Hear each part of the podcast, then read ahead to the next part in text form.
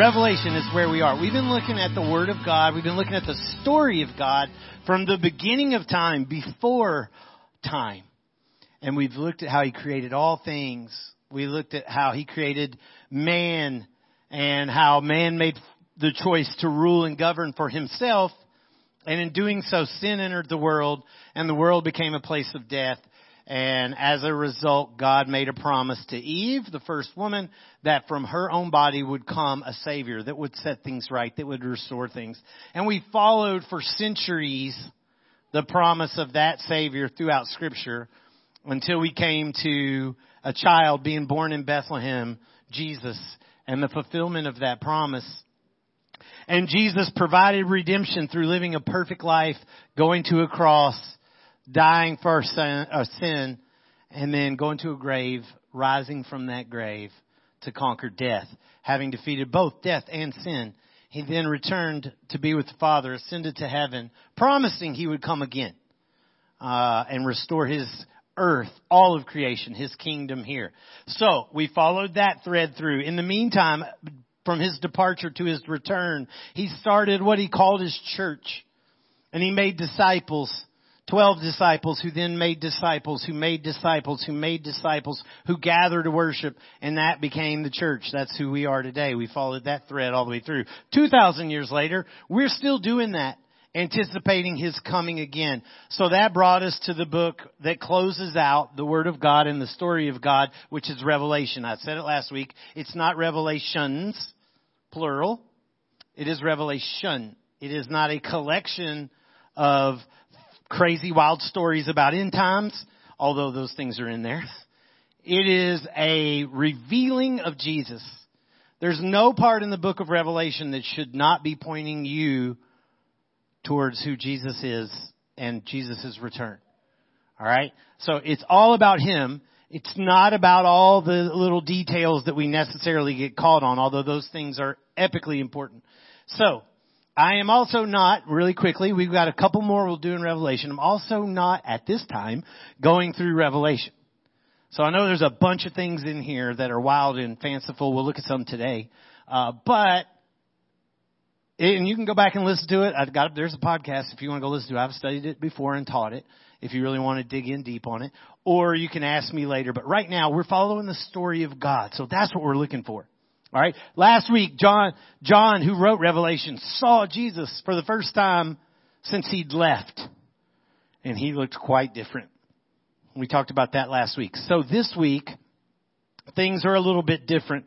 This week, I'm calling this seeing God because this week, although John saw Jesus last week and you could say he saw God there, certainly this week things change. God appeared before John on the island where John was. This week, John is going to get invited to stand before God where God is.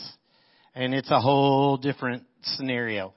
And what you're going to hear today may seem like a fantasy novel, but hopefully it will blow your mind with excitement. Hopefully it will fill your heart with like wonder and joy and anticipation. And I can tell you right now, it should cause you to worship. And if it doesn't, that'll tell you where your heart's at. Just saying. Uh, we prayed earlier about Israel, Palestine, and all the peace, and or prayed for peace with all of the war just everywhere, Ukraine, Russia, all this stuff. Um, I've had several people asking me because they always do every time Russia, uh, Israel's in the news. Is this the start of the end times? Is this the sign of end times? Um, I can't tell you that. Can't tell you that. Uh, I wouldn't tell you that. I remember 9/11. Some of y'all are old enough to remember that. I remember the feeling in my heart at that moment, it's indescribable, thinking that this is surely the beginning of the end. You know, this is it. This is the start of the end. Uh, I guarantee you Pearl Harbor felt that way for those who were alive at that time. And you know, Hitler. My goodness, you couldn't have a better argument for this is the end.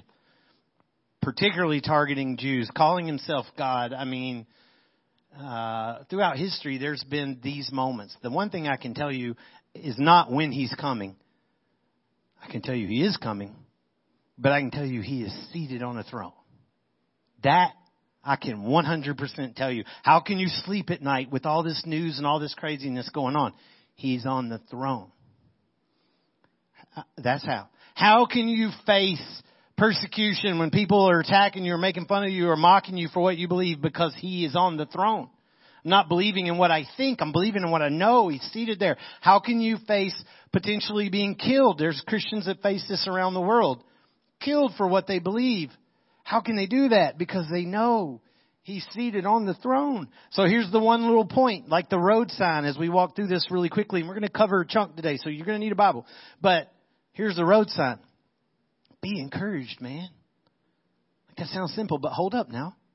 Be encouraged. Because regardless of the headlines or what may come, there's a throne in heaven and all creation belong, all creation belongs to the one who's seated on it. All of it. Alright? So that's not scripture, that's me making a statement, but hold that statement and see if you find it to be true when we read scripture. Look at Revelation 4. That's where we're going to jump in. We're going to read, so you're going to need to look. Verse 1. After this, John says, I looked and behold, there was a door standing open in heaven. And the first voice, which was Jesus, who'd spoken to him in chapter 1, which I'd heard speaking to me like a trumpet, you can go back and look, that was chapter 1, said, come up here and I'll show you what must take place after this. At once I was in the Spirit and behold a throne. Now was he physically there? Was he spiritually there? Yes. He was in a spiritual place. So he's not, whether he was a physical person or not is really irrelevant. He was in a place we would call heaven which is only accessible spiritually. So yes, he's doesn't mean that he's a ghost. That's beside the point. Anyway, and behold, a throne. Remember what behold means? Behold means stop, hold up, hold up. Think about this now. Look at this now. That's what behold means. There's a throne. Eleven times in this one chapter it mentions throne. And it stood in heaven and one was seated on it. One was seated on it. And he who sat there had the appearance of, don't miss that phrase. What does have the appearance of me? It means I can't really describe what I'm seeing. So it kind of looked like whatever. This is very important because when you come to the book of Revelation, there's a lot of had the appearance of which we tend to, because we want to, cling to it and make it a fact. It is this because it says this. Well, not necessarily. He might be describing something in a way he doesn't know how to describe. For instance, does the gates and the road, the roads of heaven, are they paved with gold? says they are. Do you think God needs gold? Do you think gold has some value to God? It's a rock. We make it valuable. So when he describes it as being of gold, it might be, but it's more about the fact that we consider that so valuable. So he's giving you some descriptive term so that you will see there's great value here. Okay. So he goes on, he says, the person on the throne had the appearance of jasper and carnelian stones, of uh, precious stones, and around the throne was a rainbow that had the appearance of emerald. It was almost like a greenish tint rainbow here. Um, this is huge. If you know Revelation, if you know anything about end times, if you've watched any movie, any YouTube video, or you've heard anybody talk about it or preach about it or whatever else, you know that whether the details are there or not, the end times are supposed to be horrific, horrible, terrible, uh, destructive, the worst in human history. Whether you, whether you see that way or not, that's the way it's described. What's amazing here is that it starts with Him on the throne. It starts with Him on the throne and it ends that way in chapter 22 verse 1. He's on the throne and we'll come back to that later in a couple of weeks. But this is going to be, for sure, the toughest time in the history of creation. And it begins with glory, with victory, with worship. Look what's going on here. You'll see with praise, with celebration and this rainbow, it says around him. It's literally the Greek word halo. If you were to see a rainbow from the sky, it's a circle. It's not just a half. We can only see the half from where we are. But uh, it's a, a bow, it's literally the word halo. So picture more the word uh, a halo here than just an arch over the top of him. And it's a symbol of holiness. It's a symbol of the rainbow. It's a symbol of, regardless of what te- uh, modern day society tells you, it's a symbol of the covenant promise of life that was with Noah. And, and here's this picture of this one sitting there, verse 4. Around the throne were 24 thrones, and seated on these thrones were 24 elders, and they were clothed with white garments and with golden crowns on their heads. Elders is a position, not an age. Don't think about rusty old men, you know, crumbled up in a little, that's not, an elder is a position, a title. You could say pastors. And you say pastor, you might think different. So think different. It is 12, 24 thrones and 24 statesmen. I mean, elder was a position sitting here on this throne and they're in white garments and they have crowns. Elders is a position of authority in a church or synagogue even, if you were looking Old Testament. Later, you're gonna see the gates of heaven have 12 and 12 names on there. 24 names on it. So you have 12 and 12 here, totaling 24 thrones that go around. These guys on them have crowns. There's a couple of words for crowns in Greek. One is diadem. That would be what a king wears. The other is Stephanos, which would be something you were awarded, like you ran a race. We don't hand out crowns now. We hand out trophies or badges or something. But a crown, Stephanos crown would be what they would give you like that, that you've won the race. You finished the race. So these guys don't have diadems. These guys have Stephanos crowns. They have crowns that they've won a race. And they're sitting around and they're wearing white. So who are they? Well, there's a lot of debate about that. A lot of discussion. A lot of this book is debated and discussed. And I'll give you after much research, and I'm not saying that to brag. I'm saying that to say just I'm qualified to answer. Whether I whether you agree or not on a lot of these things I have put in the work to give you a what I believe. Some things I'll fight you on, but there are many things I won't. It's okay. But I am convinced that these guys here are a picture of the 12 apostles and the 12 disciples. It just makes sense. 12, 12, 24. There were 12, 12, uh, 12, uh, uh, not apostles and disciples, those are the same, sorry. 12 tribes and 12 apostles. So the 12 tribes govern God's rule and work in the Old Testament. Uh, the 12 apostles govern God's church in the New Testament. And both of them represented together, that would be 24, God's kingdom. And when you get to the tribes and when you get to the gates of heaven, it's inscribed with those exact things the 12 tribes, name of the 12 tribes, and the name of the 12 apostles. You can go read it in your own time. So I think this is a picture of that. They founded Israel in the church. It's a picture of all saints in that, and they're seated on thrones, which symbolizes that they reign and govern God's kingdom uh, with Him or under Him, you could say. Look at verse 5. From the throne came flashes of lightning and rumbles and peals of thunder. I love this, man. The song you chose, my gosh. I was just in there singing it thinking, man, this is just the straight word of God. It's exactly described that. Peals of thunder. I love that word. Have you ever, if you've been in the South, you know for sure, but you don't have to be. Uh, it happens here some too. But that sound that it's almost like your hair stands up. You hear like this crack, crack, crack, crack, crack, crack, crack, and it starts to rumble and you're just waiting on the boom, you know, that's the idea of what's going on. That kind of rolling tumble noise right before just a crash and then booming thunder, lightning flashing around. And before the throne, by the way, that's a clear picture of Mount Sinai as well. You can go back and look at Mount Sinai described the same way in Exodus 19. Before the throne were burning seven torches of fire, which are the seven spirits of God. I think that is the picture of the Holy Spirit. And I'll come back to that in a minute, but just hold that for a minute. Verse 6. And before the throne, there was, as it were, a sea of glass like crystal. This is not an ocean. It is a pavement, but it's clear, big open pavement around. Take a minute. If you got the picture so far, can't see it real well, can you? Can't see what he looks like necessarily. But maybe you've got a throne. Maybe you've got the halo. Maybe you've got the lightning, the thunder. Maybe you've got the glass under pavement underneath them.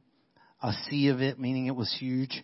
Around the throne, on each side of the throne, fully encircling it, are four living creatures, and they're full of eyes front and behind which means they see everything that they're given charge over. The first living creature is like a lion, the second living creature like an ox, the third living creature with the face of a man, the fourth living creature with the face of an eagle, or uh, excuse me, like an eagle in flight. Fourth living creature.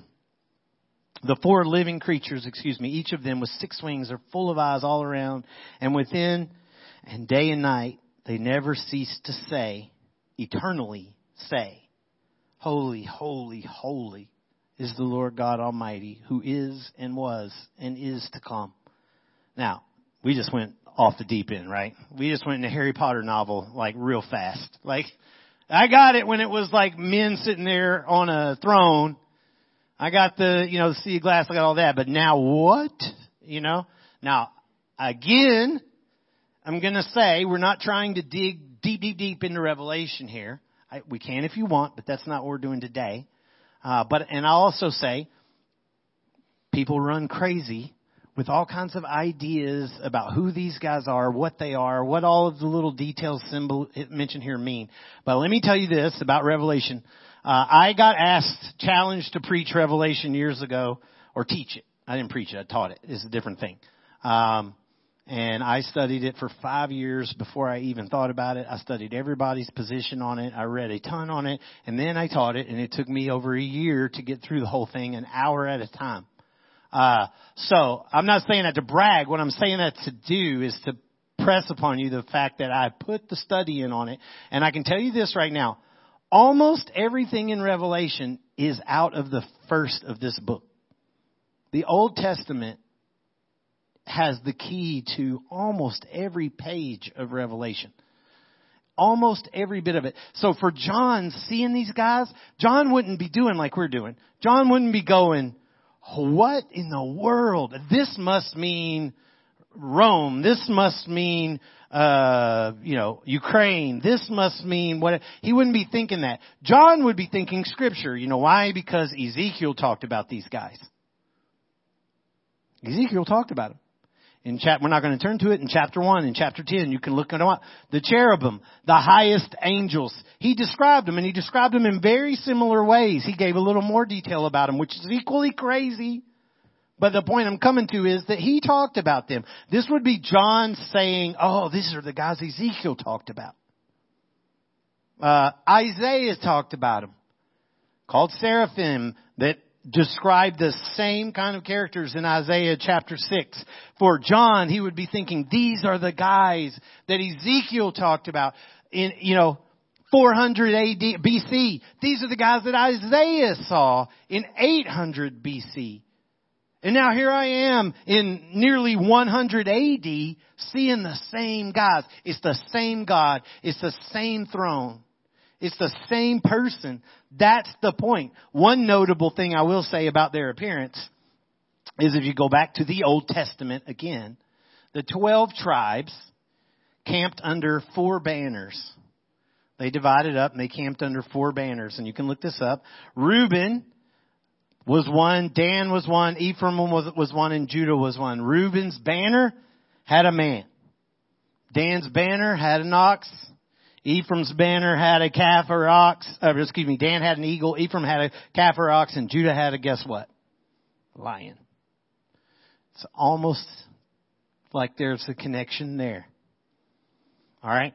So, remember though, the point here is not about who's around the throne, the point is what? Who's on the throne. The point is about the worship that's going on here. Look at verse 9. And whenever the living creatures give glory and honor and thanks to him who's seated on the throne, who lives forever and ever, the 24 elders also they fall down before him who's seated on the throne and they worship him who lives forever and ever. Look at that. Ever and ever, lives forever and ever, eternity. They cast their crowns before the throne. What does that tell you? They're not mad. These belong to you. They're not even trying to be humble. They're literally saying, We're sitting here because of you. My throne means nothing apart from you. My crown is yours. My crown is you deserve the worship.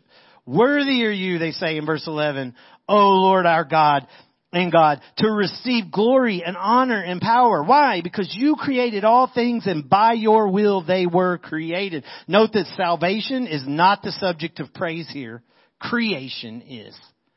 They're celebrating creation. They're celebrating that this is the creator who's worthy of glory and honor and power forever. In the next chapter we'll look at quickly in a second, but then he talks about redemption. Here it's the creator. He created creation. That makes him eternal, existing before it. Another word for that, omnipresent. He's everywhere because he created what exists, including the time that it exists in. It says, by your will they were created, which means he's omnipotent, all powerful. All powerful. Because by his own will he created everything. Verse 1, chapter 5, roll on with me. Then I saw in his right hand, which is the symbol of power and authority, of him who was seated on the throne, a scroll, and written within on the back, and it was sealed with seven seals, which means it's completely and perfectly and totally sealed. I saw a mighty angel proclaiming with a loud voice, who's worthy to open the scroll and break its seals? Now that seal on there would be a little wax seal. So think about a rolled scroll or flat scroll and it has the edge going down and somebody just drips wax seven times on it and then the king or whoever, in this case king, but whoever had the right to that scroll has a little ring on with a signet and they'd push it into each of those wet wax spots and it would make harden and that, that would be the seal. You don't break that seal unless you're that king or whoever that belongs to. So the number seven, there, people go crazy with numbers, but there is some truth to numbers in the Bible. It is definitely a Hebrew thing. The number seven symbolizes perfection. It symbolizes completeness. And it's used throughout the Bible to do that. So that's not something weird or new. So you have this completely sealed, perfectly sealed document and who is worthy to open it? What would make one worthy? We sung it in the song. Is he worthy? One man, the pinnacle of creation, on day six, Adam, was given rule over all of creation. You go back and look the first page of your Bible, Genesis 1 27. He's created, he's given rule, he's put in charge. But instead, he sins and sin enters the world, enters all of creation through this one man, Romans 5:12 says. Through his one sin, sin enters the world. Now, y'all don't have to believe in God if you don't want to. That's okay. You still believe in sin. You still believe in death. Now, I know because everything dies. Everything decays. Even these chairs, they're not alive, but if you set them out in that desert, they're going to decay at some point. Nothing, a tank left alone in the desert will decay. Everything that we know dies or is dying. Creation is dying and has been since then. But that curse of sin is what makes death come. Romans 3:10 and Romans 6:23 say that that death that that death is the result of that sin. So, man becomes slaves to sin. Man also becomes slaves to Satan. We looked at that weeks ago in Ephesians chapter 2, for instance, is one place where Satan is the one who deceives, so Satan takes control of creation now. You may not feel like Satan's controlling you. He may not have to. You may be doing what he wants anyway. Not hating, I'm just saying. Satan becomes the ruler of the world. You think I'm wrong? I can give you a lot of reasons, but let's tell you what the Bible says. 2 Corinthians 4, verse 4, Paul said, in the case of those who are lost, the God of this world has blinded the minds of unbelievers. That's after the cross and resurrection.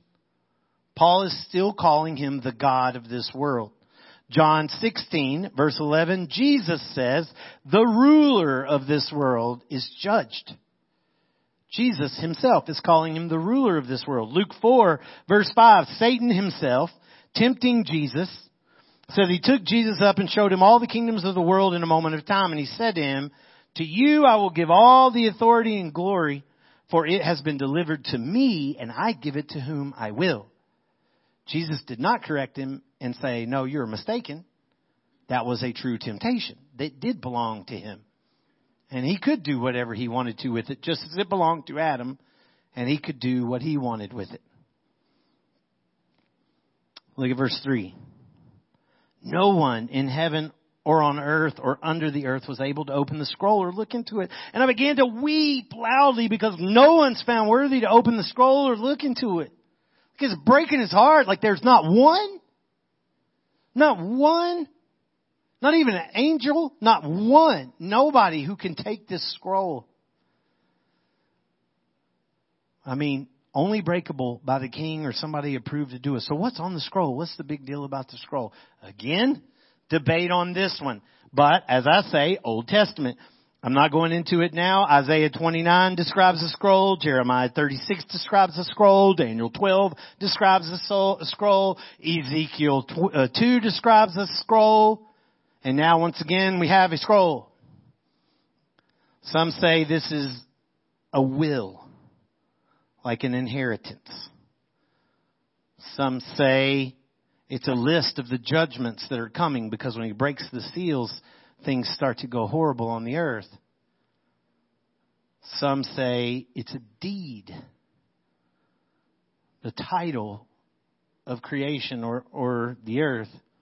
It was common in the Roman world this is not weird to them. It was common in the Roman world to seal important documents with multiple seals. So this is not a strange thing to them that it was sealed like that. Deeds, marriage contracts, anything that required witnesses would be sealed that way. And then there might be some notes written on the outside about what it is. And then the witnesses would typically sign the outside or the back if it was rolled over. So this is written on front and back as we read and sealed and it's sealed multiple times to tell you it's it's one of these important documents. So I lean towards it being a deed or a title to creation. And I'll tell you why I feel that way. It's because of what's going on. Notice who's holding it.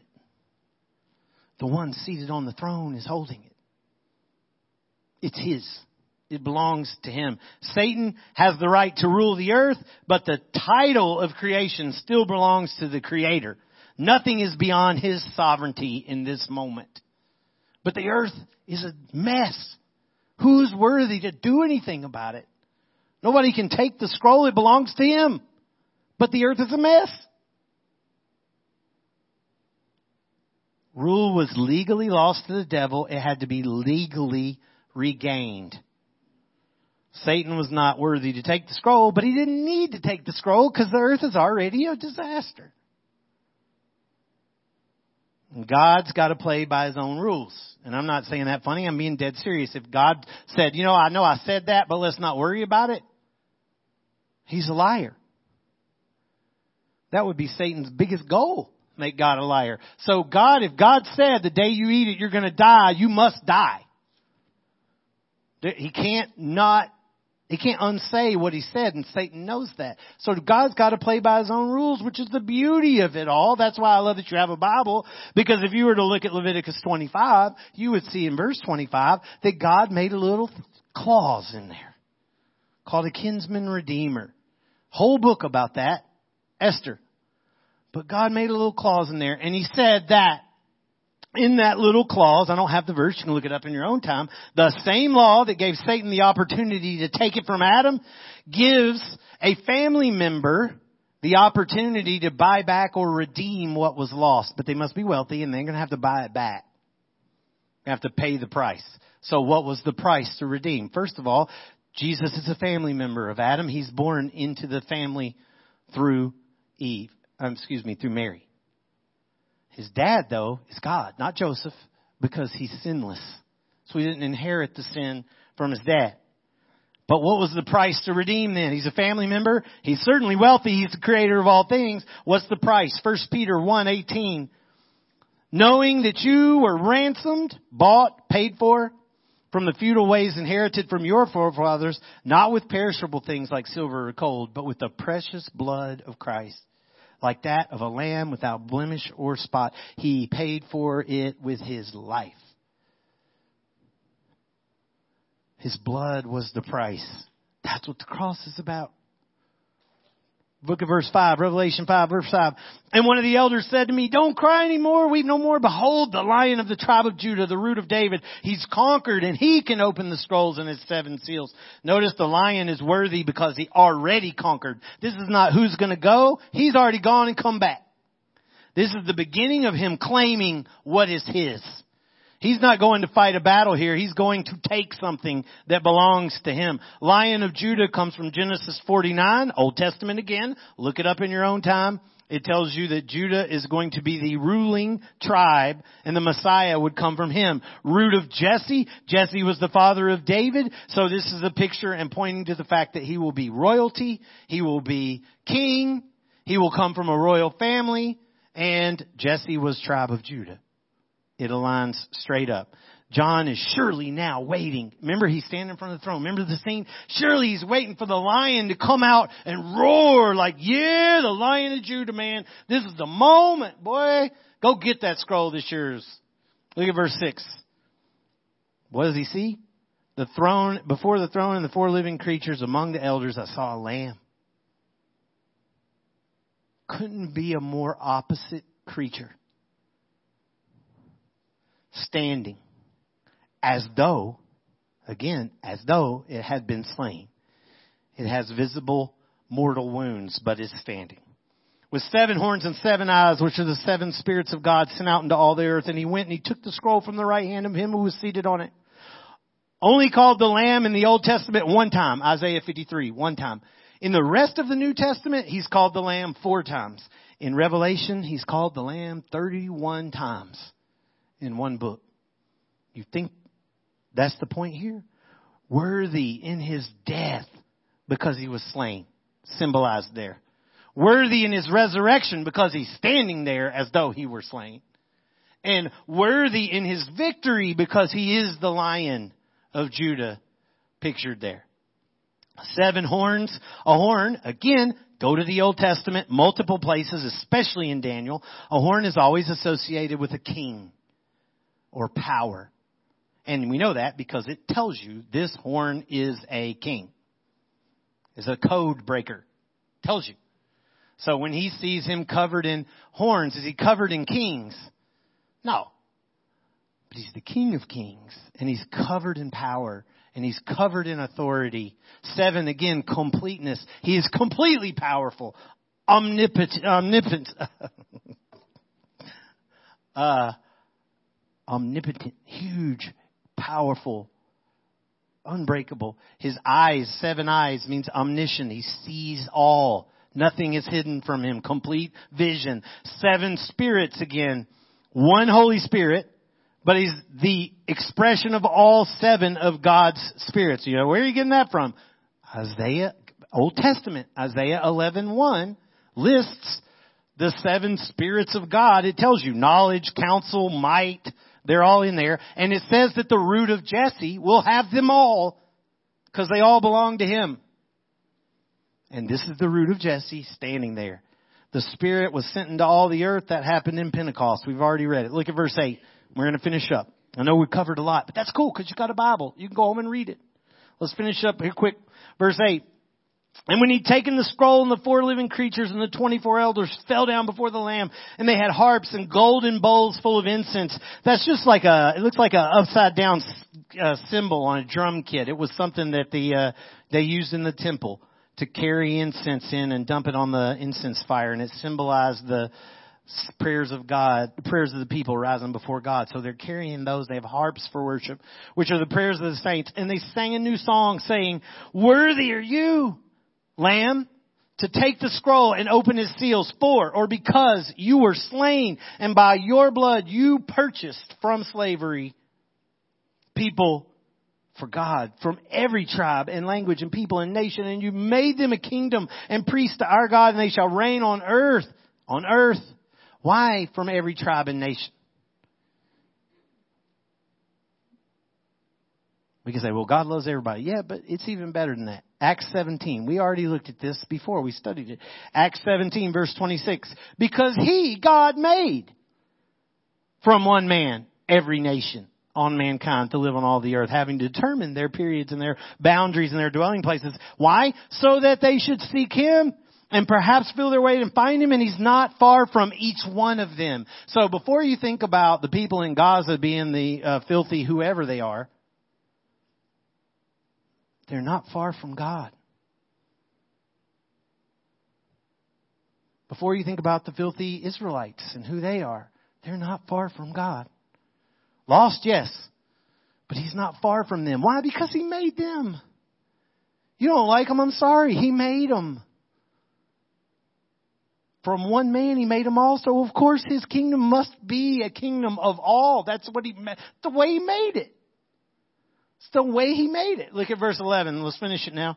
Then I looked and I heard around the throne and the living creatures and the elders and the voice of many angels now numbering myriads and myriads and thousands and thousands, countless, saying with a loud voice, worthy is the lamb who was slain to receive power and wealth and wisdom and might and honor and glory and blessing, dot, dot, dot, dot, dot, like everything they can think of. This God deserves it all.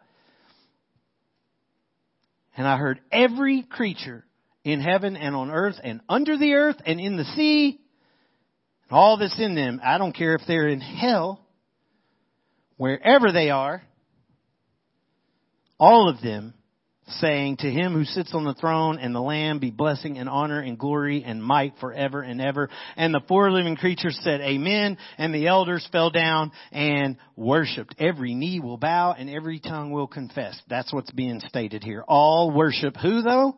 Here? The lamb. The same way they were worshiping the one on the throne, they're worshiping the lamb. You could not have a clearer picture that Jesus is God. He is the one on the throne. Genesis 1:28 said all authority is given to Adam. Adam lost it. Genesis or Luke 4:6 Satan said all authority is mine to give. And in Matthew 28:18 Jesus said all authority has been given to me. Now, last little piece. Look at verse 7, chapter 7, skip over. And I just want you to see how it finishes. More people come to the throne from all tribes, people, and languages. And then the elders ask John, who's this, who are these people? And it says there in verse 14, these are the ones coming out of the great tribulation. They've washed. So these are the ones that are dying throughout these times. They have washed their robes and made them white in the blood of the Lamb. Again, the blood is for the cleansing. It's provided by the Lamb. That's grace. They have washed them. That's faith. They are saved by grace through faith. The grace of the Lamb to provide His blood. The faith of the one to wash themselves in it. And then it says, therefore, this is it. I'm finished. I promise. Because of that, therefore, they're before the throne of God. They serve Him day and night in His temple. They're priests. They belong there. They live there. It's their home. And He who sits on the throne, you could put Father right there. This is just me making sense of it. Father. He who sits on the throne will shelter or cover them with His presence. And they'll hunger no more, they'll thirst no more. The sun will not strike them, nor any scorching heat. Man, that we can own that one living in the desert. Verse 17. For the Lamb, you could put sun. The Lamb in the midst of the throne, meaning standing on the throne, will be their shepherd and he'll guide them to springs of living water. And God, you could put spirit here, and the reason why is because the spirit is called the comforter, and look what this will, God here will do. Wipe away every tear from their eyes. Father, Son, Spirit, one. They can say this only because He's on the throne. The Lamb is worthy. He's the ruler of all creation and He paid for them to be there in His blood and they washed their robes in it by faith. Now, let me say this and I'm going to close this up. Heaven is not just having a home. Heaven is not just not being sad anymore. Heaven is not just being without thirst. Heaven's not just being comforted and never having sorrow. It's having those things, but by nature of the one that you're with. The best part, listen to me, the best part of anything I've said today from His Word, and we covered a lot, I know that. But out of everything I said from His Word, the best part is that you're sheltered in His presence. Man, did you see that verse? Sheltered in His presence. Heaven is seeing God. It's the Father providing a home. It's the Son who's guiding and protecting us as a shepherd. It's the Spirit comforting us. In all eternity, we're shepherded. We're comforted. We're loved. But that's because we're sheltered in His presence. Man, that's awesome. If you're not looking for Him, you're going to be disappointed when you get where you go. I'm just saying. If you're looking for Him, you won't care if there's streets of gold it won't matter to you.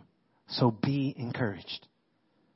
Regardless of the headlines or what may come, there's a throne in heaven and all of creation belongs to him who's seated on it. You guys stand up with me and I'm going to pray. I'm going to invite them to come back up. And we're going to do one more song and then, uh, man, we'll move to a time of baptism. I'm pretty pumped about that. But let me, uh, let me move the table let me pray for us really quickly. Um, Lord, man, thank you for being on the throne.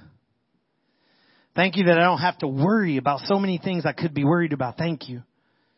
Lord, I don't know whose life belongs to you in this room and whose doesn't, but what I do know is that we were all created by you and we must all return to you must all face you, must all stand accountable before you. But that's a great thing if we know you. And I pray today, God, that there be people in this room, if they don't know you, that today they tell you who they are and they recognize who you are.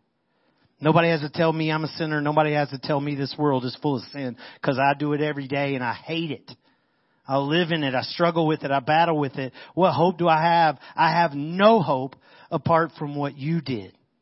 No one is worthy except you. And your blood has made me worthy. Because by faith, I've washed my soul in it. Lord, I pray that people would do that today. Just cry out to you, Jesus, forgive me. Jesus, I believe in you. I trust you. I don't have the answers. I can't explain it all. I don't know what it's all about, but I trust that it's true and I need you. I'm tired of doing it myself. I'm tired of fighting it. I know who I am and I need you. They can say it, say it however you want, man. I don't, it's your words, not mine. You tell them. And then share it with us. Lord, we love you so much. Thank you for those who are here today. And we celebrate you in Christ's name. Amen.